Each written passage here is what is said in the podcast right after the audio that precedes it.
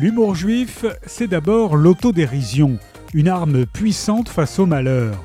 Poussé à l'extrême, il devient universel, et raison à l'appui, il en dit long sur l'absurdité de la condition humaine. Michel Vieviorka a retenu pour cet ouvrage des histoires juives bien choisies, inédites ou peu connues.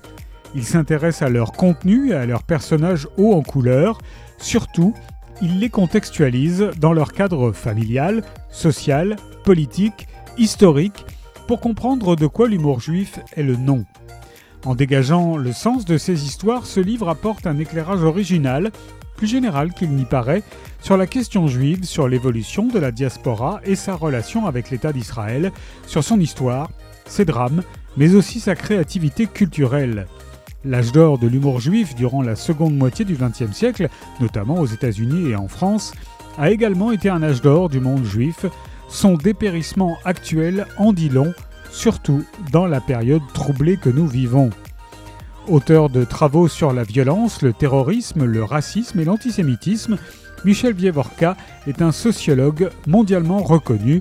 Plusieurs de ses ouvrages ont fait date comme Société et terrorisme, la France raciste ou la démocratie à l'épreuve.